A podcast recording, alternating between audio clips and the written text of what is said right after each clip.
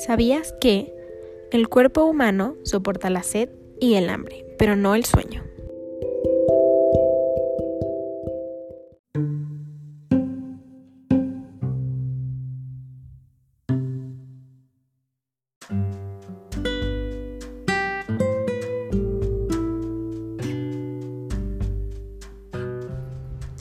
Esto sucede porque si dormimos mal o poco, nos arriesgamos a tener problemas que van más allá del cansancio.